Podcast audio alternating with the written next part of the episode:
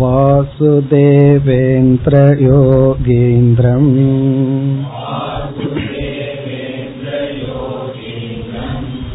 नत्वा ज्ञानप्रदं गुरुम्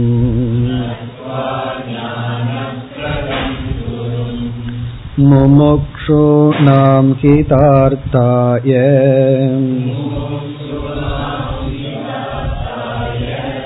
तत्त्वबोधोऽभिधीयते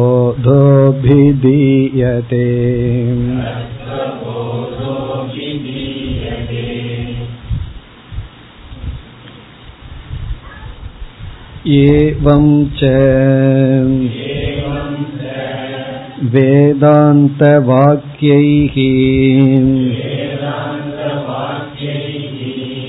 सद्गुरु उपदेशेन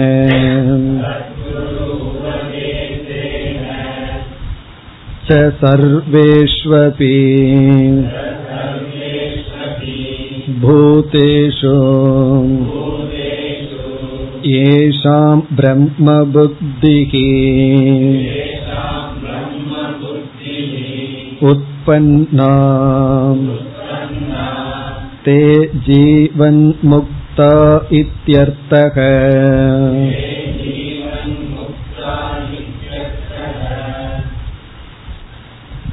தத்துவபோதத்தின் இறுதி விசாரத்துக்கு வந்துள்ளோம். ஞான பலம். இதற்கு முன் எந்த ஒரு ஞானம் கொடுக்கப்பட்டுள்ளதோ அந்த ஞானத்தை நாம் அடையும் பொழுது கிடைக்கின்ற பலன் இனிமேல் பேசப்படுகின்றது. அல்லது பரம புருஷார்த்தம். இறுதியாக நாம் அடையக்கூடிய லட்சியம். அதைத்தான் மோக்ஷம் என்றெல்லாம் கூறுகின்றோம். அந்த ஞான பலன் இரண்டு விதமாக கூறப்படுகின்றது. ஒன்று ஜீவன் முக்தி இனி ஒன்று விதேக முக்தி.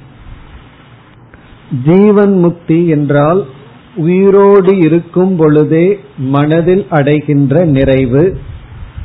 விதேக முக்தி என்றால் இறந்ததற்கு பிறகு மீண்டும் பிறவாமை. ஜீவன் முக்தியை சோக நாசம் என்று சொல்லலாம்.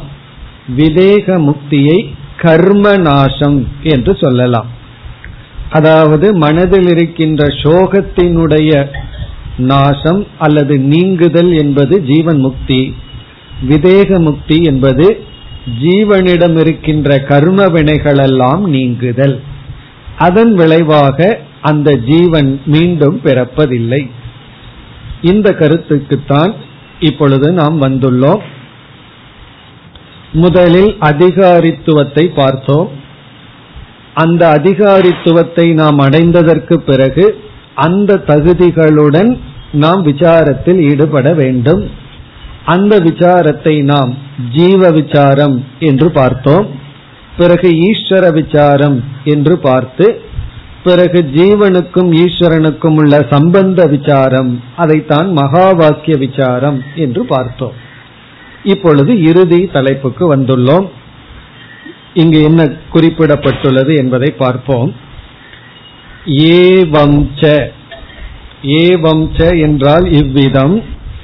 வேதாந்த வாக்கியைகி வேதாந்த வாக்கியைகி என்றால் வேதாந்த வாக்கியங்கள் மூலமாக. வேதாந்த வாக்கியத்தின் மூலமாக அதாவது வேதாந்த வாக்கியத்தை மையமாக கொண்டு வேதாந்தம் என்றால் வேதத்தினுடைய கடைசியில் இருக்கின்ற பகுதி அந்தம் என்றால் முடிவு வேத அந்தம். என்றால் வேதத்தின் கடைசியில் அமைந்துள்ள பகுதி. அதற்கு இனி ஒரு பெயர்தான் உபனிஷத்துக்கள். ஒவ்வொரு வேதத்தினுடைய கடைசியில் அமைந்துள்ள பகுதிகள் உபனிஷத்துக்கள் என்று சொல்லப்படுகின்றது. அங்குதான் தத்துவ விசாரம் நடைபெறுகின்றது. வேதத்தினுடைய முதல் பகுதியில் கர்மகாண்டம் கர்ம சம்பந்தமான விசாரம் தர்ம சம்பந்தமான விசாரம். கடைசி பகுதியில தான் தத்துவ விசாரம். ஆகவே வேதாந்த வாக்கியங்கள் மூலமாக இனி அடுத்த சொல் சத்குரு உபதேசேனச்ச. இந்த வேதாந்த வாக்கியத்தை நாம் எப்படி கையாள வேண்டும் என்று இங்கு உபதேசிக்கப்படுகின்றது. வேதாந்த வாக்கியத்தை நாமே படித்து புரிந்து கொள்ள முடியாது. முயற்சி செய்தால் முடியாது. ஆகவே அந்த வேதாந்த வாக்கியத்தை எப்படி நாம் கேட்க வேண்டும்? சத்குரு உபதேசேன. குருவினுடைய உபதேசமாக இந்த வாக்கியத்தை நாம் எடுத்துக்கொண்டு விசாரம் செய்ய வேண்டும். இப்ப வேதாந்த வாக்கியத்தின் மூலமாக ஞானத்தை அடைய வேண்டும். வேதாந்த வாக்கியமும் நேரடியாக நமக்கு ஞானத்தை கொடுக்கும் சக்தி இல்லை.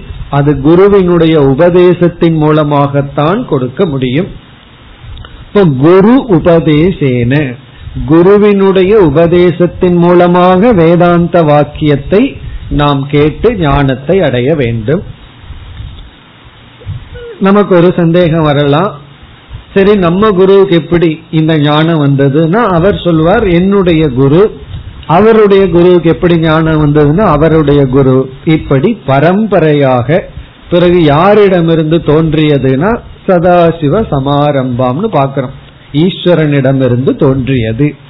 இப்ப வேதாந்தம் அல்லது வேதம்ங்கிறது எப்படி இறைவனிடம் தோன்றியதுன்னு நம்ம சொல்றோமோ இறைவனால் கொடுக்கப்பட்டது ரிஷிகள் மூலமாக சொல்றோமோ அதே போல இந்த பரம்பரையும் ஈஸ்வரனாலே கொடுக்கப்பட்டது.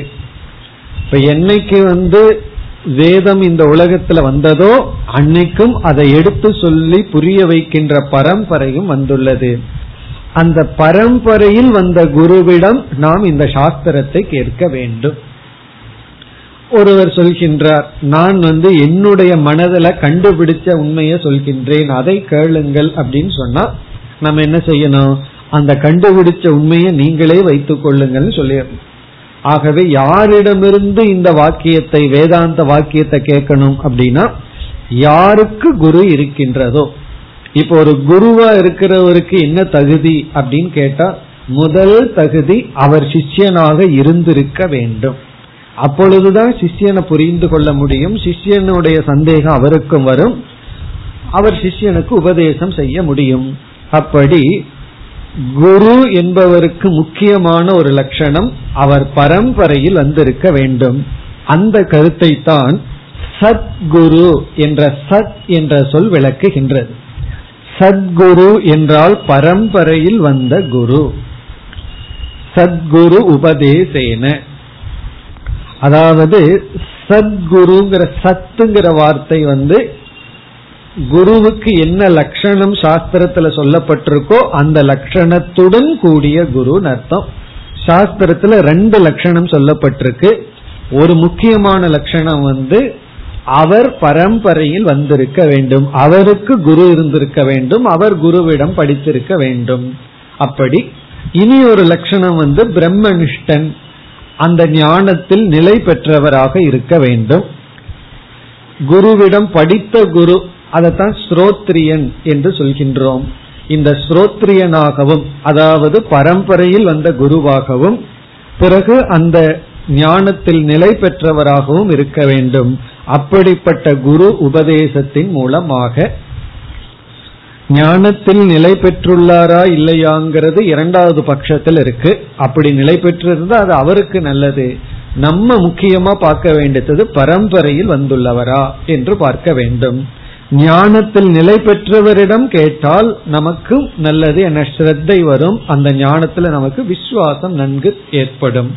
அப்படி ஸ்ரோத்ரிய பிரம்மனிஷ்டனாக இருக்கின்ற குருவிடமிருந்து வேதாந்த வாக்கியத்தை கேட்டு எப்படிப்பட்ட ஞானம் உற்பத்தியாக வேண்டும் நம்முடைய மனதில்?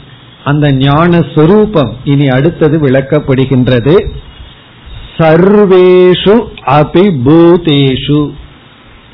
எல்லா ஜீவராசிகளிடத்திலும் சர்வேஷுன எல்லா பூதேஷுன ஜீவராசிகளிடத்தில் இந்த உலகத்தில் இருக்கின்ற எல்லா ஜீவராசிகளிடத்திலும் ஏஷாம் யாருக்கு? பிரம்ம புத்திகி உற்பன்னா பிரம்மன் என்கின்ற அறிவு ஏற்பட்டுள்ளதோ? பிரம்ம புத்திகினா எல்லா ஜீவராசிகளும் அடிப்படையில் பிரம்ம சொரூபம்தான் பிரம்ம புத்தினா எல்லா ஜீவராசிகளிடத்திலும் பிரம்மன் என்கின்ற புத்தியானது உற்பன்னா ஏஷாம் உற்பன்னா யாருக்கு தோன்றி உள்ளதோ. இப்ப நம்ம எப்படி பார்க்கிறோம்? இவன் நல்லவன் இவன் தீயவன் இவன் நண்பன் இவன் பகைவன் இவன் உறவினன் இப்படி வந்து இவன் இந்த ஜாதியை சேர்ந்தவன். இப்படி எல்லாம் புத்தி இருக்கு. நம்ம புத்தி இது. நம்மளாக சிருஷ்டி செய்த புத்தி. பகவான் வந்து ஒருத்தனை இந்த உலகத்துல படிச்சிருக்கார். அவர் மீது நம்முடைய ஒப்பீனியன் எவ்வளவோ நம்ம படைச்சு வச்சிருக்கோம். அப்படி நாம எத்தனையோ புத்தி இந்த ஜீவராசிகள் மீது வைத்துள்ளோம். அதெல்லாம் பொய் என்று நீங்கி எல்லாமே பிரம்மன். சிவமயம்னு சொல்றமே அதுதான். எல்லாமே பிரம்மஸ்வரூபம் என்கின்ற அறிவானது. பிரம்ம புத்தி உற்பன்னா யாருக்கு தோன்றியுள்ளதோ தே அவர்கள் ஜீவன் முக்தாக ஜீவன் முக்தர்கள் இத்தியர்த்தக என்று சொல்லப்படுகிறார்கள்.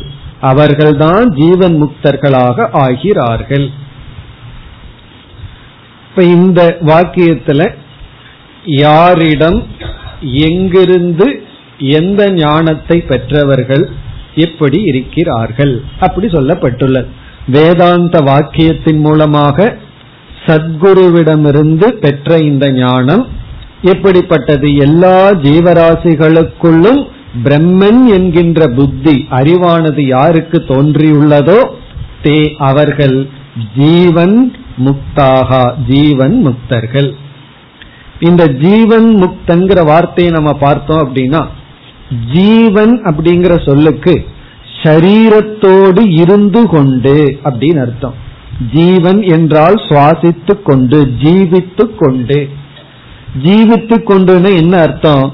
அதே உடலில் இருந்து கொண்டு அதே மனதுடன் இருந்து கொண்டு. எந்த மனம் எந்த இந்திரியங்கள் எந்த உடல் அவர்களுக்கு சம்சாரத்தை கொடுத்துட்டு இருந்ததோ அல்லது எந்த உலகம் அவர்களுக்கு சம்சாரத்தை கொடுத்துட்டு இருந்ததோ அதே உலகம் அதே உடல் அதே இந்திரியங்கள் அதே மனம் அதே புத்தி இவ்வளவு இருந்து கொண்டு முக்தாக முக்தி அடைந்தவர்கள். அப்படின்னு என்ன தெரியுது? இந்த ஜீவன் முக்தர்கள் வந்து உலகத்திடமிருந்து முக்தி அடையல. சில பேர் சொல்லுவார்கள் உன்னிடத்திலிருந்து நான் விடுபட்டாவே போதும்னு சொல்லி. அப்போ நம்ம முக்தி வந்து சுற்றி இருக்கிற ஆள்கட்டிலிருந்து விடுதலை அடையணும்னு நினைக்கிறோம். அல்லது வந்து என்னுடைய இந்திரியத்திடமிருந்து நான் முக்தி அடையணும் அதுதான் என்ன பிடிச்சிருக்கு அப்படின்னு நினைக்கிறோம். சில சமயம் இல்ல என்னுடைய மனசுதான் எனக்கு பேய போல என்ன பிடிச்சிருக்குன்னு நினைக்கிறோம். ஆனா இந்த ஜீவன் முக்தர்கள்ங்கிறவர்கள் யாருன்னா அவர்கள் அதே உலகத்தில் இருக்கிறார்கள். அதே உடல் அதே இந்திரியம் அதே மனம். ஆனாலும் முக்தாக முக்தி அடைந்தவர்கள். எதிலிருந்து முக்தி அடைந்தவர்கள்? அஜானத்திலிருந்தும் பிறகு அஜானத்தினுடைய விளைவில் இருந்தும் அஜானத்திலிருந்து முக்தி அடைஞ்சிட்டாங்க அப்படின்னா அவங்களுக்கு ஞானம் வந்தாச்சு. அஜானத்திலிருந்து முக்தி அடைந்த அஜானத்தினுடைய விளைவான விக்ஷேபம் அல்லது சம்சாரம் அதிலிருந்து முக்தி. இங்க சம்சாரம் சோகம் துயரம். பொறாமை பயம் போன்ற துயரத்திலிருந்து விடுதலை அடைந்துள்ளார்கள். இப்ப ஜீவன் முக்தி அப்படின்னு சொன்னா உயிரோடு இருந்து கொண்டிருக்கும் பொழுதே. அதனாலதான் நம்ம தைரியமா கிளாஸுக்கு வரலான்னு அர்த்தம். திடீர்னு கிளாஸுக்கு வந்து ஞானம் வந்துட்டா நான் செத்து போயிடணும் அப்படின்னு பயம் வேண்டாம். காரணம் என்ன? சில பேர்த்துக்கு அப்படி ஒரு பயம். கீதையெல்லாம் படிச்சு உபநிஷத்தெல்லாம் படிச்சா திடீர்னு ஞானம் வந்துட்டா நான் போயிட்டா என்ன ஆகிறது? ஏதோ இவர் இருக்கிறதுனாலதான் எல்லாம் ஆயிட்டு இருக்கான் இவர் போயிட்டா என்ன ஆகிறது அப்படின்னு ஒரு பெரிய பயம் எல்லாத்துக்கு. நமக்கு எந்த ஞானம் வந்தாலும் இந்த பிராரப்தம் கர்ம இருக்கிற வரைக்கும் நம்ம கண்டிப்பா போக மாட்டோம். ஆகவே ஜீவன் முக்திங்கிறது தான் ஞானத்தினுடைய பலன். எவ்வளவு காலம் இருக்குமோ வேண்டுமோ அவ்வளவு காலம் இருப்போம்.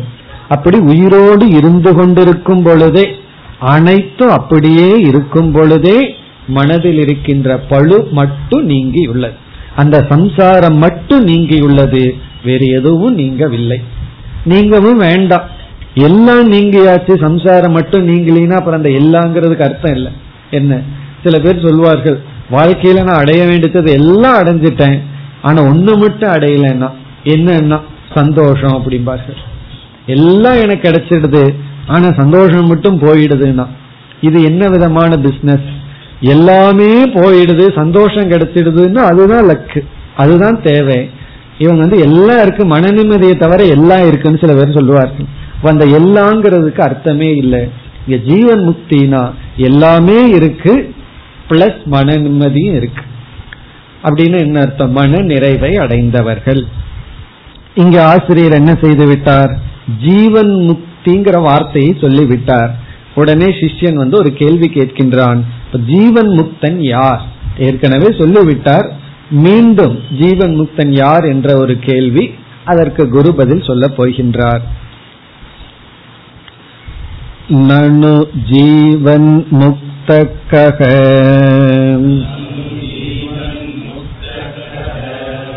यथा देहोऽहम्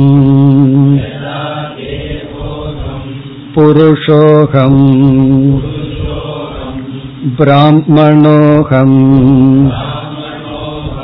शूद्रोऽहमस्मि इति दृढनिश्चयः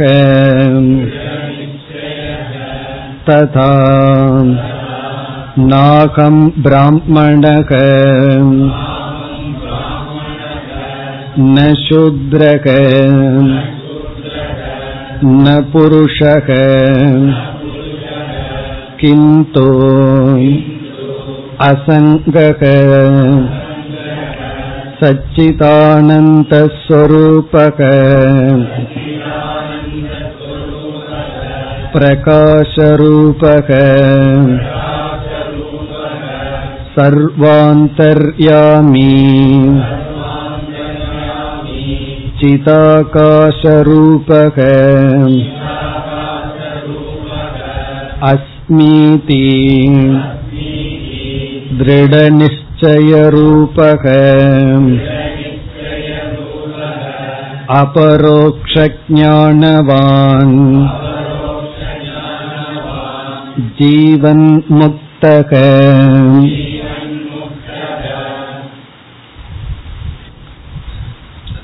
சிஷ்யனுடைய கேள்வி நனு ஜீவன் முக்தக்கக? நனுங்கிற சொல் கேள்வியை குறிக்கின்றது. கேள்வியை குறிக்கின்ற சொல் நம்ம எப்படி வந்து ஒரு கேள்வி குறி போடுவோம் ஒரு அடையாளம் போடுவோம். அதே போல சமஸ்கிருதத்துல கேள்வி குறிக்கு பதுவா ஒரு சொல் நனு அப்படின்னாவே ஒரு கொஸ்டின் மார்க் அர்த்தம். ஜீவன் முக்தக கக யார் ஜீவன் முக்தன்? ககன யார்? ஜீவன் முக்தன் யார்? இதுதான் கேள்வி. அதற்கு இங்கு பதில் சொல்கின்றார் பல கோணங்கள்ல பதில் சொல்லலாம். பல விதத்துல இதற்கு பதில் இருக்கு.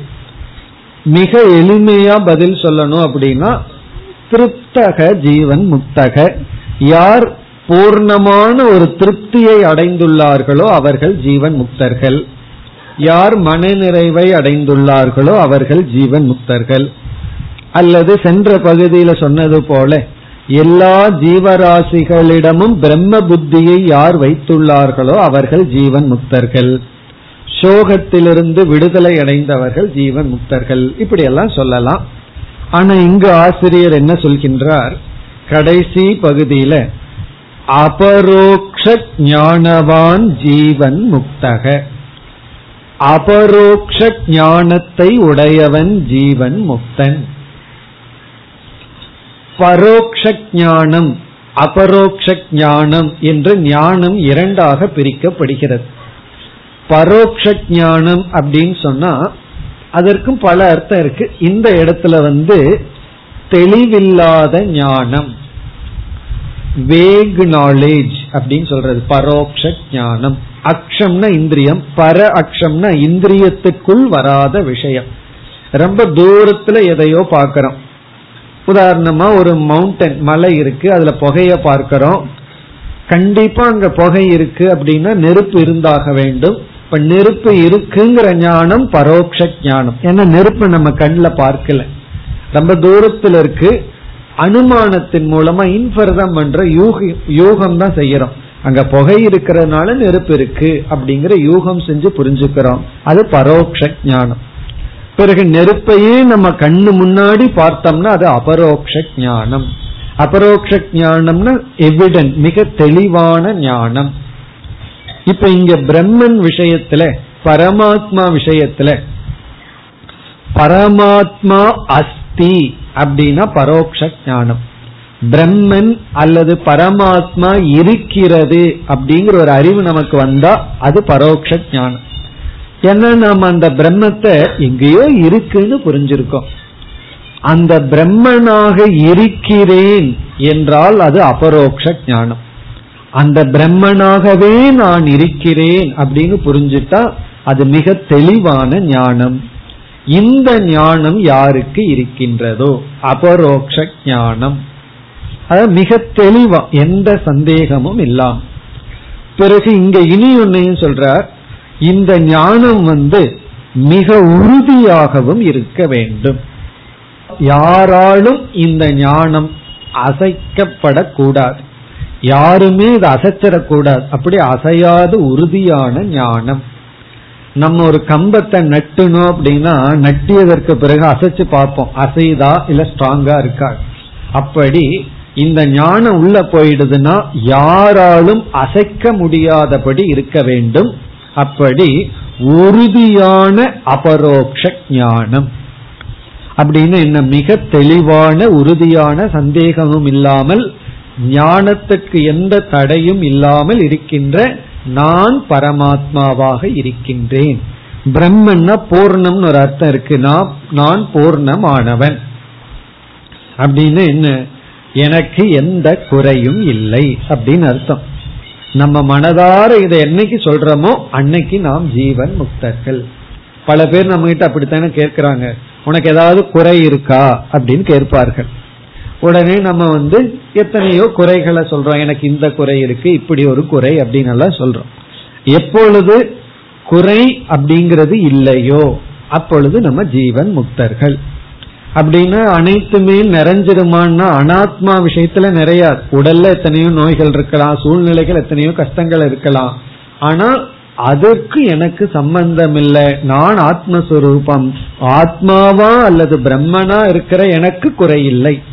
அனாத்மாவா இருந்துட்டா குறை இல்லைன்னு சொன்னா அது பொய்ன்னு அர்த்தம். குறைய பார்க்க தெரியலன்னு அர்த்தம். இந்த உடல்ல வந்து எத்தனையோ குறைகள் இருக்கு. யாராவது எனக்கு உடல் அளவுல ஒரு குறையும் இல்லை அப்படின்னா அது தவறான ஞானம் அர்த்தம். காரணம் இந்த உடல்ல ஒரு பெரிய குறை அது மரணத்துக்கு உட்பட்டது நோய்க்கு உட்பட்டது அழிவுக்கு உட்பட்டது மாற்றத்துக்கு உட்பட்டது. இத்தனை குறை உடல்ல இருக்கு. அப்ப உடலை நான் நினைச்சிட்டு குறை இல்லைன்னு சொன்னா அது பொய்ன்னு அர்த்தம். அது தற்காலிகமா ஒன்னும் தெரியலன்னு அர்த்தம். இப்ப பிரம்மன் நான் சொல்லி குறையில்லை அப்படிங்கிறது தான் மோக்ஷம். அதுதான் சொல்லப்பட்டுள்ளது.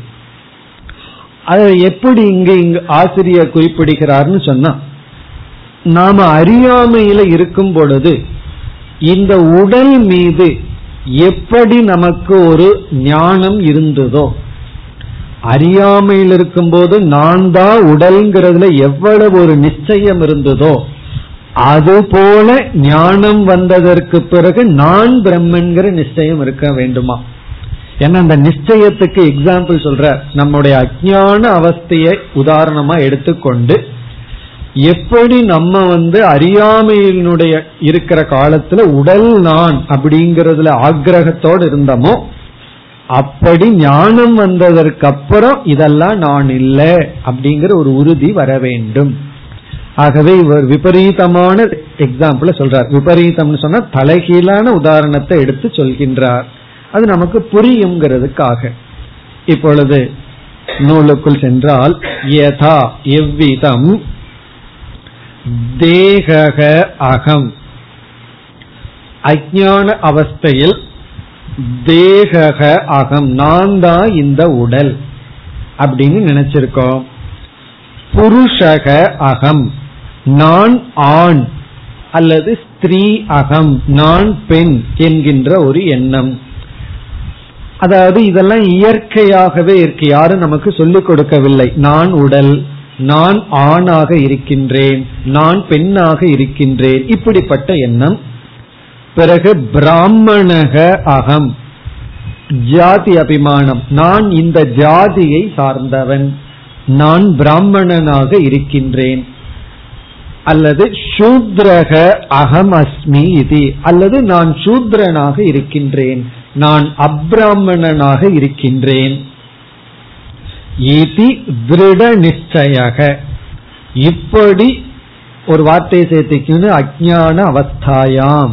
அஜானத்தில் இருக்கின்ற அவஸ்தையில இப்படி ஒரு திருட நிச்சயம் நமக்கு எப்படி இருந்ததோ யதா எப்படி இருந்ததோ. அப்படின்னு என்ன அர்த்தம்? நமக்கு ஆத்ம ஞானம் இல்லை என்றால் இந்த மாதிரிதான் திருட நிச்சயம் இருக்கும். அதாவது உடலினுடைய தர்மத்தை எல்லாம் என்னுடைய தர்மமாக சொரூபமாக நான் எடுத்துக்கொள்வேன். இந்த உடல் வந்து மனுஷனா இருக்கு ஆணா இருக்கு பெண்ணா இருக்கு அல்லது ஒரு ஜாதியில பிறந்திருக்கு அதெல்லாம் என்னுடையது நான் என்று எப்படி நினைத்தோமோ ததா அவ்விதம். ஞான அவஸ்தையில் அப்படி புரிஞ்சுக்க ஞான அவஸ்தையில் நாகம் பிராமணக. நான் பிராமணன் அல்ல. அகம் ந பிராமணக. நான் பிராமணன் அல்ல. ந சூத்ரக. நான் சூத்ரன் அல்ல. நான் அப்ராமணன் அல்ல. இப்ப நான் பிராமணன் அல்லன்னா உடனே நான் அப்ராமணனான்னு கேட்கக்கூடாது. நான் அப்ராமணனும் அல்ல. பிராமணன் அல்லாதவனும் அல்ல. ந புருஷக. நான் ஆணும் அல்ல. அப்படின்னு ஸ்திரீயான அதுவும் அல்ல. அகம்ன ஸ்திரீ நான் ஆணும் அல்ல பெண்ணும் அல்ல. கிந்து. சரி இதெல்லாம் நான் அல்ல அப்படின்னா பிறகு யார்? கிந்துனா பிறகு. இதெல்லாமே நான் அல்ல அல்லன்னு சொன்னா அடுத்த வாக்கியம் நமக்கு புரியல அப்படின்னா நான் சூன்யம் அப்படின்னு சொல்ல தோணிரும். அப்ப நான் வெறும் சூன்யமானவன். ஒண்ணுமே இல்லாத பூஜ்யம் அப்படின்னு சொல்ல தோணும். ஏன்னா அப்படின்னு சொல்ற தத்துவவாதிகள் இருக்கிறார்கள். அதுக்கு எதையாவது சொல்லிட்டு தெரிஞ்சா பரவாயில்ல. அதை விட்டுட்டு நான் ஒண்ணு இல்லாதவன் பூஜ்யம்னு சொல்றதுக்கு. அப்படி நான் சூன்யமும் அல்ல. பிறகு நான் யார்? அசங்கக சச்சிதானந்த ஸ்வரூபக. அசங்கக எந்த விதமான அனாத்மாவோடும் சம்பந்தப்படாதவன். சங்கம்னா அட்டாச்மெண்ட் பற்று சேர்க்கை. அசங்கம்னா ஏதோடும் நான் சேராதவன். நம்முடைய எல்லா பிரச்சனைக்கும் பார்த்தீங்கன்னா எங்காவது ஒரு சங்கம் அட்டாச்மெண்ட் பற்று அதிலிருந்து தான் பிரச்சனை வருகின்றது. எதிலையுமே பற்று இல்லை என்றால் சம்சாரம்ங்கிறது கிடையாது. இப்ப அசங்கக எந்த அனாத்மாவோடும் உண்மையில் எனக்கு சங்கம் கிடையாது. சரி பிறகு எப்படிப்பட்ட தன்மையுடையவனாக நான் இருக்கின்றேன்? நான் உடல் அல்ல. உடலுக்கு இருக்கின்ற தர்மங்கள் எல்லாம் எனக்கு அல்ல என்றால் சரி என்னுடைய சொரூபம் தான் என்ன? இதெல்லாம் அல்ல அல்லன்னு தான் சொன்னமே பெரு எதுதான் நீங்கள் அல்லது எதுதான் நான் என்றால் சச்சித் ஆனந்த ஸ்வரூபக நான் சத் சுரூபமானவன் சத் அப்படின்னா என்றுமே இருப்பவன். அப்படின்னா மரணம் எனக்கு கிடையாது. அப்ப ஜடமா நான் என்னைக்குமே இருக்கிறேன்னா சித் சொரூபாக அறிவு சொரூபமானவன். இப்ப நான் என்னைக்குமே இருக்கேன் அறிவு சொரூபமா இருக்கேன். சரி என்னைக்குமே அறிவு சுரூபமா துக்கப்பட்டுட்டும் இருக்கலாமே. ஆனந்தக பூர்ணமானவன். என்னைக்குமே அறிவு சுரூபமா துக்கியா இருக்கிறது ரொம்ப சிரமம். அதுக்கு இல்லாம இருந்துடலாம். ஆகவே ஆனந்த சுரூபக. நான் பூர்ணமானவன் திருப்தன். சரி இதெல்லாம் வெளித்தோற்றத்துக்கு வராம எனக்கு தெரியாமையே இருக்கா அப்படின்னா பிரகாச ரூபக. பிரகாச ரூபக என்றால் இந்த சச்சிதானந்த சுரூபமாக நான் பிரகாசித்துக் கொண்டிருக்கின்றேன். பிரகாச ரூபகன இதை யாருமே மூட முடியாது மறைக்க முடியாது. இந்த சச்சிதானந்த சுரூபத்தை மறைப்பதற்கு யாரும் இல்லை. இல்லையே சூரியனையே மேகம் மறைக்குது அப்படின்னு சொல்லலாம். உண்மையிலேயே சூரியனை வந்து மேகம் மறைக்குதுன்னு சொன்னா மேகம் வந்து சூரியனோட பெருசா இருக்கணும். ஆகவே மேகம் வந்து எதை மறைக்குதுன்னா சூரியனை மறைக்கல. சூரியனை பார்க்கிற நம்முடைய திருஷ்டியை மறைக்கின்ற அதே போல அஜானம் வந்து பிரம்மத்தை மறைக்குதுன்னா பிரம்மத்தை விட அஜானம் பெருசா இருக்கணும். அஜானம் நம்முடைய அறிவை மறைக்கின்றது. ஆவிருதம்னா மூடப்படுவது அனாவிருதம்னா மறைக்கப்படாதது.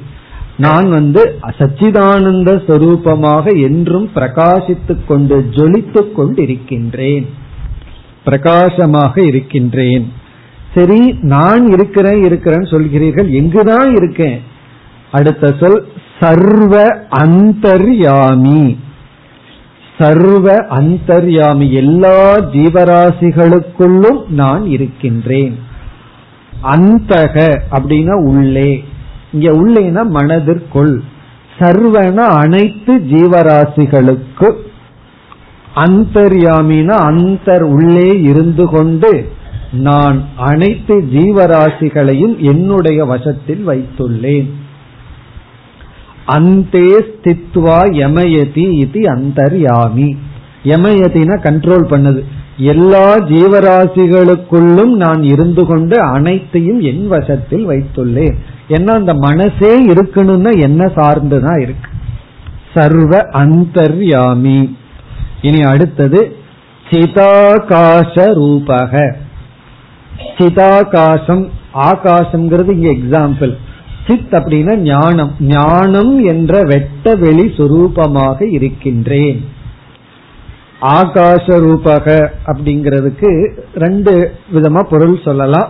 ஒன்னு ஸ்பேஸ்ங்கிறத ஆகாசம்ங்கிறத எக்ஸாம்பிளா எடுத்துட்டு அதாவது ஞான வெட்ட வெளியாக இருக்கின்றேன் அப்படின்னு எடுத்துக்கலாம். அல்லது ஆகாசம் அப்படின்னு சொன்னாலும் முழுமையாக பிரகாச ஸ்வரூபம்னு அர்த்தம். காசதேனா டு ஷைன் ஆகாசம்னா என்றும் சைத்தன்யமாக நான் என்றும் பிரகாசித்துக் கொண்டு இருக்கின்றேன் அப்படின்னா எனக்கு அஜானம் கிடையாது. திருட நிச்சய ரூபக. இப்படிப்பட்ட திருட நிச்சயமான அபரோக்ஷ ஞானவான் ஜீவன் முக்தக. இந்த மாதிரி அபரோக்ஷ ஞானம் யாருக்கு இருக்கோ அவன் ஜீவன் முக்தன். அதாவது இந்த ஜீவன் முக்திய ஒவ்வொரு உபனிஷத்திலையும் ஒவ்வொரு விதமா சொல்லப்படும். காரணம் என்னவென்றால் நம்முடைய சம்சாரமானது ஒவ்வொரு விதத்துல வர்ணிக்கப்பட்டிருக்கு. ஒரு உபனிஷத்துல பார்த்தோம் அப்படின்னா பயம்ங்கிறது தான் சம்சாரம்னு சொல்லப்பட்டு. அபயத்தை அடையிறது தான் மோக்ஷம்னு சொல்லப்படும். இனி ஒரு இடத்துல பார்த்தோம் அப்படின்னா குற்ற உணர்வுல நம்ம பாதிக்கப்படுவது நம்முடைய எண்ணங்களினாலேயே நம்ம தாக்கப்படுவது. இதை ஏன் செய்த இதை ஏன் செய்யவில்லை? இப்படி நம்முடைய எண்ணங்களாலேயே தாக்கப்படுவது சம்சாரம்னு சொல்லி அதிலிருந்து விடுதலை அடையிறது மோட்சம்னு சொல்லப்படும்.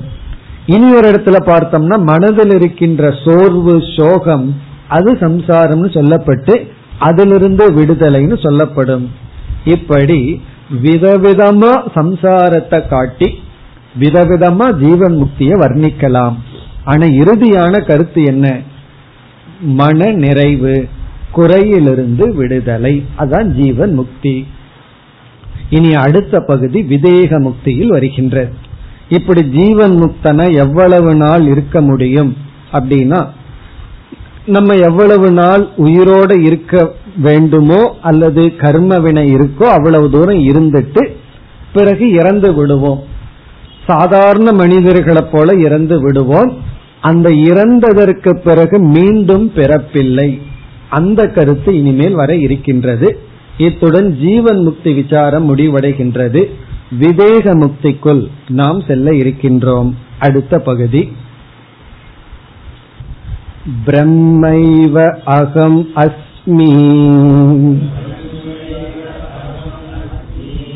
इति अपरोक्षज्ञानेन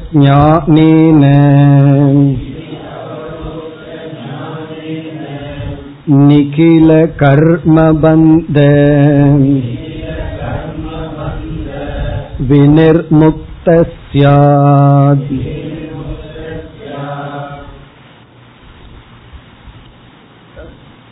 இனி விதேக முக்தி என்கின்ற பலனுக்கு வருகின்றோம். பிரம்ம ஏவ அகம் அஸ்மி. அகம் பிரம்ம ஏவ அஸ்மி. நான் பிரம்மனாகவே தான் இருக்கின்றேன். அகம் நான் பிரம்ம ஏவ பிரம்மனாகவே தான் அஸ்மி இருக்கின்றேன். இது என்கின்ற அபரோக்ஷ ஞானேன இந்த அபரோக்ஷ ஞானத்தினாலேயே இந்த ஞானத்தினாலேயே இனி ஒரு பலனும் வரப்போகிறது. இப்ப அபரோக்ஷ ஞானத்துக்கு ரெண்டு பிரயோஜனம். ஒன்று ஜீவன் முக்திங்கிற பிரயோஜனம். அதாவது உயிரோட இருக்கும் பொழுதே மனதில் இருக்கிற சோகம் நீங்கிறது ஒரு பிரயோஜனம். இனி ஒரு பிரயோஜனம் என்ன? நிகில கர்ம பந்த வினிர்முக்தக சியாத் இரண்டாவது பிரயோஜனம். நிகிலம் அப்படின்னா அகிலம் அர்த்தம். அகிலம்னு என்ன அர்த்தம்? சர்வம். சர்வம்னா அனைத்து. இப்ப நிகிலம்னா எல்லா. கர்ம பந்த. எல்லா கர்ம பந்தத்திலிருந்து வினிர்முக்தக சியாத் முக்தியை அடைந்தவன் ஆகின்றான். வினிர்முக்தகன நிச்சயமாக முழுமையாக விசேஷேன முக்தக சியாத் அதாவது எல்லா கர்ம பந்தத்திலிருந்தும் இந்த ஞானத்தினாலேயே முக்தியை அடைந்தவன் ஆகின்றான். அதாவது நான் பிரம்மனாகவே இருக்கின்றேங்கிற அபரோக்ஷ ஞானத்துல ஜீவன் முக்தனா இருக்கிறான்னு பார்த்தோம். அவனே கர்ம பந்தத்திலிருந்தும் முக்தியை அடைகின்றான். அப்ப இந்த ஞானம் வந்த உடனே நம்முடைய அனைத்து கர்மங்களிலிருந்தும் நமக்கு விடுதலை கிடைக்கின்றது. இப்ப நிகில அனைத்து கர்ம பந்த கர்ம பந்தம்னா பந்தத்தை கொடுக்கின்ற கர்மத்தில் இருந்து பந்தம்ங்கிறது கர்மத்துக்கு அடைமொழி. கர்மம் என்கின்ற பந்தத்திலிருந்து வினிர்முக்தக. விடுதலை அடைந்தவனாக சியாத் ஆகின்றான். உடனே ஒரு சந்தேகம் வரும் இப்போ. எல்லா கர்மம்னு சொன்னா எத்தனையோ கர்மம் இருக்கா? அப்படின்னு ஒரு கேள்வி. அதுதான் இனி அடுத்த கேள்வி. அடுத்த பகுதி.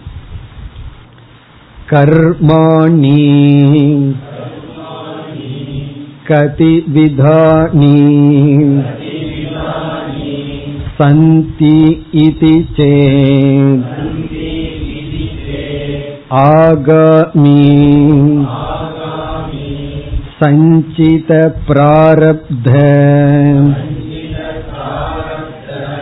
भेदेन त्रिविधानि सन्ति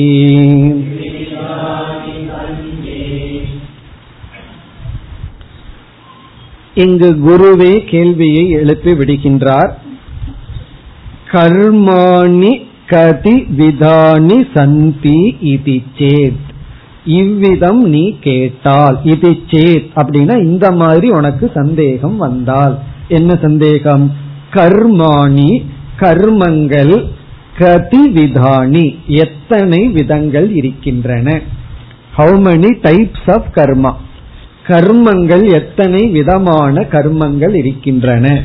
கதினா எவ்வளவு விதம்னா எத்தனை விதம்? கதி விதானி. டைப்ஸ் விதம்னா டைப் கதினா ஹவு மெனி டைப்ஸ் எவ்வளவு விதங்கள் சந்தி இருக்கின்றன என்று கேட்டால் உடனே பதில் சொல்றார். ஆகாமி சஞ்சித பிராரப்த பேதேன. பேதேன வேற்றுமை. இந்த மூன்று வேற்றுமை. ஒன்று ஆகாமி ஆகாமி இரண்டாவது சஞ்சித மூன்றாவது பிராரப்த பேதேன. த்ரிவிதானி சந்தி. மூன்று விதங்களாக இருக்கின்றன. ஆகாமி கர்ம சஞ்சித கர்ம பிராரப்த கர்ம என்று மூன்று விதங்கள் இருக்கின்றன. எவ்வளவு விதமான கர்மங்கள் இருக்கின்றன நமக்கு கர்மங்கள் வந்து ஆகாமி கர்ம சஞ்சிதம் கர்ம பிராரப்தம் கர்ம அப்படின்னு மூணு விதங்கள். இனி வந்து இந்த மூன்று விதமான கர்மங்களை விளக்க போகிறார். ஆகாமி கர்மம்னா என்ன சஞ்சித கர்மம்னா என்ன பிராரப்த கர்மம்னா என்னன்னு விளக்க போறார். அதற்கு பிறகு என்ன செய்ய போறார்? இந்த ஞானம் எப்படி ஒவ்வொரு கர்மத்தையும் நீக்க போகிறது? இந்த ஞானம் வந்து எப்படி மூணு கர்மத்தையும் நீக்க இருக்கிறதுன்னு சொல்ல போகின்றார். சொல்லி முடிக்கவும் போகின்றார். ஆகவே இனி நம்ம பார்க்க போற விஷயம் இந்த மூணு கர்மங்கள் என்னென்ன? ஞானம் வந்து எப்படி இந்த மூன்று கர்மங்களை நீக்குகின்றது? இந்த விசாரத்திற்கு முன் நாம் கர்ம விசாரத்துக்கு செல்லலாம். நம்மளே பொதுவா கர்ம தீரிய இப்பொழுது விசாரத்துக்கு சென்று எல்லாத்தையும் பார்த்து முடிச்சிட்டு பிறகு இந்த நூலுக்குள் செல்லலாம். இந்த மூன்று கர்ம எப்படி கர்மா தீரி எப்படி ஒர்க் பண்ணுது அப்படின்னு முழுமையா இண்டிபெண்டா விசாரத்தை இப்பொழுது மேற்கொள்ளலாம். அதற்கு பிறகு வந்து நம்ம இந்த நூலுக்குள்ள போய் பார்ப்போம். அப்பொழுதுதான் உள்ள போனோம்னா நமக்கு புரியும். ஆகவே இப்ப நம்ம வந்து கர்மா தியரிக்குள்ள போக போறோம். இது ரொம்ப முக்கியம். காரணம் என்னவென்றால் ரொம்ப பேர் வந்து கர்ம தத்துவத்தை தவறாக புரிந்துள்ளார்கள். கர்ம தத்துவத்தை தவறா புரிஞ்சிட்டு இந்த கர்ம தத்துவம் வந்து நமக்கு சோம்பலையும் பொறுப்பின்மையையும் போதிக்கின்றது என்று முடிவு செய்துள்ளார்கள். சாஸ்திரத்துல சொல்ற கர்மா தீரி வந்து உன்னை வந்து எந்த எஃபர்ட் சுய முயற்சியையும் ஈடுபடாமல் தடுக்கின்றது. பிறகு ஏதாவது ஒண்ணு கஷ்டம் வந்துடுதுன்னா அதை தட்டி கழிக்க நாம பொறுப்பில்லை அப்படிங்கறத கர்மா தேரி நமக்கு புகட்டுகிறதுன்னு நினைக்கிறார்கள். என்ன ஏதாவது ஒரு கஷ்டம் வந்தா இது தலையெழுத்து அப்படின்னு சொல்லிடுறோம்ல. தலையெழுத்துன்னு சொல்லிட்டா ஏதோ தலையில் எழுதுந்து இதுக்கு எனக்கு சம்பந்தம் இல்லை. நான் பண்ணினதுனால வரல. அப்படின்னு நம்முடைய பொறுப்பை தட்டி கழிக்க அல்லது தலையெழுத்து இருந்தா நடக்கும். நம்ம முயற்சி பண்ணி என்ன பிரயோஜனம்? என்று நம்முடைய முயற்சிக்கு இந்த கர்மா தியரிகள் தடை செய்வதாகவும் அல்லது பொறுப்பு இன்மைக்கு காரணமாகவும் எல்லாம் நம்ம நினைச்சு வர்றோம். ஆனா உண்மையாக கர்மா தியரியை நம்ம படிச்சோம்னா இது மாதிரி நமக்கு உதவி செய்யக்கூடியது எதுவும் கிடையாது. இந்த தத்துவம் இருக்கே. இத சரியா புரிஞ்சுட்டோம் அப்படின்னா இது மாதிரி நம்மை உற்சாகப்படுத்தி செயல்படுத்தி வினைகளை நம்ம எடுத்துக்கொள்கின்ற விதத்துல நமக்கு கொடுக்கிற பக்கம் வேற எதுவும் கிடையாது. ஆகவே இப்பொழுது நம்ம கர்மா தியரிக்குள்ள போய் முழுமையா விசாரம் பண்ணிட்டு பிறகு நூலுக்குள் போவோம். படிப்படியா இப்பொழுது நம்ம கருத்தை பார்க்க போறோம். முதல் படி நம்மிடமிருந்து உருவாகின்ற ஒவ்வொரு செயலுக்கும் ஒரு விளைவு என்பது இருக்கும். இது ஒரு நியதி. நம்மிடமிருந்து உருவாகின்ற ஒவ்வொரு செயலுக்கும் கண்டிப்பாக விளைவு ரிசல்ட் அப்படிங்கிறது இருக்கின்றது. இது உலக நியதி. இதான் ஃபர்ஸ்ட் பேசிக் பிரின்சிபிள் ஒவ்வொரு செயல் அதாவது நம்ம நடக்கிறோம் பேசுறோம் ஈவன் சிந்திக்கின்றோம் ஏதாவது ஒரு செயல் நம்மிடம் இருந்து உருவாகி விட்டால் நம்முடைய உடல் நம்முடைய சொல் நம்முடைய வாக்கு நம்முடைய மனம் இதிலிருந்து நம்முடைய பாடியிலிருந்து சிஸ்டத்திலிருந்து ஒரு ஆக்ஷன் வந்துடுதுன்னு சொன்னா every action has to produce result இதுல வந்து மாற்றமே கிடையாது. இல்லையே நான் ஒரு ரிசல்ட்டும் பண்ணாம சும்மாவே இருந்தனே அப்படின்னு சொன்னா அட்லீஸ்ட் காலத்தை வீணாக்குனீங்கிற ரிசல்ட்டாவது வந்திருக்கு. நான் வந்து ஒன்னையும் ப்ரொடியூஸ் பண்ணல சும்மா இருந்த ஒரு மணி நேரம் அப்படின்னா என்ன ஆயிருக்கும் அட்லீஸ்ட் ஒரு மணி நேரத்தை வேஸ்ட் பண்ண பாவம் இருக்கு அதையாவது செய்துள்ளீர்கள். அப்படி ஏதாவது ஒரு ரிசல்ட் வராம இருக்காது. இதுல இருந்து நம்ம ஃபர்ஸ்ட் புரிஞ்சுக்க வேண்டியது ஆக்ஷன் அப்படின்னு ஒன்னு செஞ்சுட்டா கண்டிப்பா ரிசல்ட்ங்கிறது இருக்கும். ரிசல்ட்னு வராம ஆக்ஷனோட நம்ம நிக்க ஒரு செயல் செய்தால் அந்த செயலுக்கு என்று ஒரு விளைவு கண்டிப்பாக இருக்கும். இது வந்து ஃபர்ஸ்ட் பாயிண்ட் அந்த செயல் வந்து காய்கம் உடல்ல இருக்கலாம் வாச்சிக்கம் வாக்கில் இருக்கலாம் மானசம் மனசுல இருக்கலாம். அது நம்மளுடைய அனாத்மாவான சரீரம். நம்ம சரீரத்திலிருந்து ஒரு கர்மம் உற்பத்தி ஆகி விட்டால் அதற்கு ரிசல்ட் இருக்கும். இனி இரண்டாவது கருத்து. அந்த ரிசல்ட் இருக்கு விளைவு கர்ம பலன். அதை நம்ம ரெண்டா பிரிக்கிறோம். ஒன்று திருஷ்ட பலன் இனி ஒன்று அதிர்ஷ்ட பலன். இப்ப கர்ம பலனை வந்து நம்ம ரெண்டா பிரிக்கிறோம். திருஷ்ட பலன் அதிர்ஷ்ட பலன். இந்த கர்ம பலன் விளைவு. நம்ம உடலிலிருந்து ஒரு செயல் செய்து விட்டால் ஒரு செயல் உருவாகி இருந்தால் அந்த செயல் ஒரு விளைவை கொடுக்கணும்னு சொல்றோம் அல்லவா? அந்த விளைவை இப்ப நம்ம ரெண்டா பிரிக்கிறோம். திருஷ்ட பலன் அதிர்ஷ்ட பலன். திருஷ்ட பலன்னு சொன்னா நமக்கு கண்ணுக்கு தெரிகிற பிரயோஜனம். திருஷ்டம்னா தெரிகின்ற பலன். அதிர்ஷ்ட பலன்னா கண்ணுக்கு தெரியாத பலன்.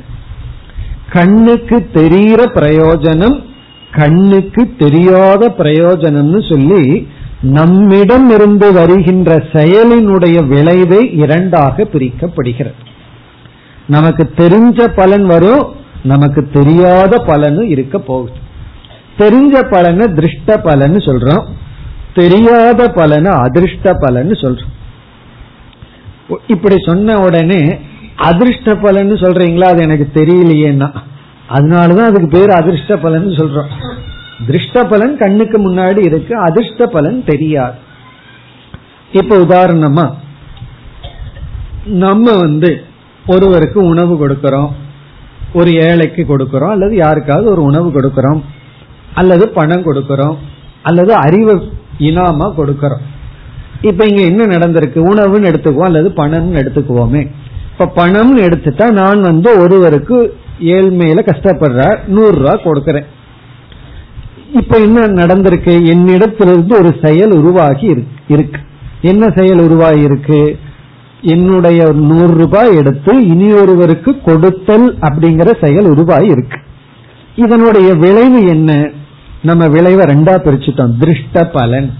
திருஷ்ட பலன்னா நமக்கு கண்ணு முன்னாடி தெரிகிற பிரயோஜனம். அது என்னன்னா என்னிடத்துல நூறு ரூபாய் குறையறதும் அவரிடத்துல நூறு ரூபாய் சேருவதும் திருஷ்ட பலன். அதுதான் கண்ணுக்கு முன்னாடி தெரிஞ்ச பலன் என்ன? அக்கௌண்ட் மாறி இருக்கு. இங்க நூறு ரூபா இருக்கிறது அங்க நூறு ரூபாய் போயிருக்கு அவ்வளவுதான். இது வந்து திருஷ்ட பலன். அதிர்ஷ்ட பலன்கிறது என்ன? சாஸ்திரம் வந்து அதிர்ஷ்ட பலனை இரண்டா பிரிக்குது. இது தேர்ட் பாயிண்ட் ஒன்று பாபம் இனி ஒன்று புண்ணியம். அதிர்ஷ்ட பலன் இரண்டா பிரிக்கப்படுது. கண்ணுக்கு தெரியாத பலன் இரண்டா பிரிக்கப்படுது. ஒன்னு பாபம் இனி ஒன்று புண்ணியம். புண்ணியம்னா என்ன? இப்ப இந்த உதாகரணத்துல அதிர்ஷ்ட பலன் வந்து புண்ணியம். ஏன்னா சாஸ்திரம் வந்து தானம் அப்படிங்கறத ஒரு தர்மமா சொல்லியிருக்கு. ஏழைக்கு டிசர்விங் பர்சனுக்கு நம்ம ஒரு தானம் பண்ண அது ஒரு பெரிய தர்மம். நல்ல காரியம். உடனே அதிர்ஷ்ட பலன் புண்ணியம் அப்படிங்கிறது கொடுத்தவருக்கு வருகிறது. திருஷ்ட பலன் வந்து இங்க லாஸ் திருஷ்ட பலனை பார்த்தா லாஸா இருக்கு. இங்க நூறு குறைஞ்சு அங்க நூறு ஏறி இருக்கு. ஆனா அதிர்ஷ்ட பலனை வந்து புண்ணியத்தை பிளஸ் எடுத்துக்கணும் பாவத்தை லாஸ் எடுத்துக்கணும். ஆனா அங்க புண்ணியம் வந்து பிளஸ் ஆயிருது. அப்ப எப்படி பேலன்ஸ் ஆகுது பாருங்க. இந்த அக்கௌண்ட்ஸ்ல ரெண்டு சைடு பார்த்தா ஒரே ஃபிகர் காட்டுறது போல இங்க எப்படி ஆயிடுது? இங்க ஒரு திருஷ்ட பலன் பார்த்தா லாஸா இருக்கு. அதிர்ஷ்ட பலன் பார்த்தா கெயினா இருக்கு ஈக்குவல் ஆயிடுது. இந்த நூறு ரூபாய் லாஸ் அங்க நூறு ரூபாய் புண்ணியம் அப்படின்னு அதிர்ஷ்ட பலன் இப்ப அதிர்ஷ்ட பலனை ரெண்டா பிரிக்கிறோம். ஒன்று பாபம் இனி ஒன்று புண்ணியம். ஆனா இனிமேல் வந்து புண்ணிய பாவம் கண்ணுக்கு தெரியலையேன்னு கேட்க கூடாது அதனாலதான் அதிர்ஷ்ட பலன் சொல்லி. கண்ணுக்கு தெரியாத ஆனா பலன். புண்ணியம்னு ஒரு பலன். இப்ப இந்த இடத்துல இருந்துதான் நம்ம சாஸ்திரத்தை நம்ப வேண்டியது இருக்கு. இப்ப பார்த்த ஸ்டேஜ் வரைக்கும் அதிர்ஷ்ட பலனுக்கு முன்னாடி வரைக்கும் நமக்கு வந்து சாஸ்திரம் அவசியமே இல்லை. கொஞ்சம் லாஜிக்கா திங்க் பண்ணாவே போதும். ஆனா இனிமேல் சாஸ்திரத்தினுடைய துணை தேவை. அதுக்கப்புறமும் கொஞ்சம் யோசிச்சோம்னா கண்டிப்பா அதிர்ஷ்ட பலனை ஏற்றுக்கொண்டுதான் ஆகணுங்கிறதும் நமக்கு இனிமேல் விளங்கும். ஆனா இனிமேல் சாஸ்திரம் சொல்றதனுடைய கருத்துப்படி போகணும். இப்ப அதிர்ஷ்ட பலன் வந்து பாபம் புண்ணியம். இந்த பாபத்துக்கு என்ன உதாகரணம் இனி ஒருவருடைய நூறு ரூபாயை நான் திருடிட்டேன்னு வச்சுக்குவோமே. திருஷ்ட பலன் என்ன? அக்கௌண்ட்ஸ் மாறியாச்சு. அவர் இருக்கிற நூறு ரூபாய் லாஸ் எனக்கு நூறு ரூபாய் வந்தாச்சு. ஆனா என்னுடைய அதிர்ஷ்ட பலன் பாபம். அங்க மைனஸ் ஆயாச்சு. அப்படி அதிர்ஷ்ட பலன் வந்து திருஷ்ட பலனோட டேலி ஆகணுங்கிற அவசியம் கிடையாது. சம்டைம் அதிர்ஷ்ட பலனும் கெயினா இருக்கலாம். புண்ணியமாவும் இருக்கலாம்.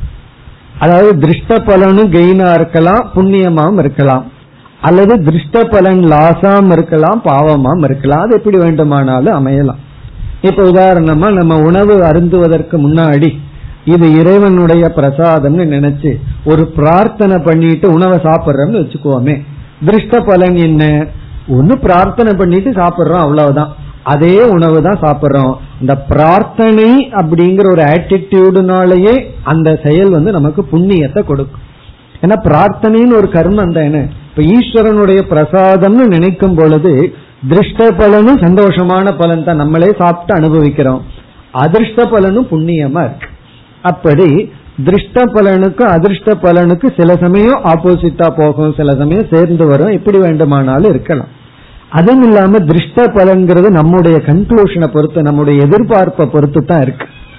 இவ்வளவு பலன் வந்திருக்குன்னு நம்ம என்ன எக்ஸ்பெக்ட் பண்ணமோ அதற்குள்ள வந்தால் கெயின் சொல்றோம். இல்லைன்னா லாஸ் இன் ப்ராஃபிட்னு சில பேர் சொல்லுவார்கள் இவங்க எதிர்பார்த்திருப்பாங்க எவ்வளவோ பர்சன்டேஜ் முப்பது பர்சன்ட் இருபது பர்சன்ட் வந்திருக்கும்.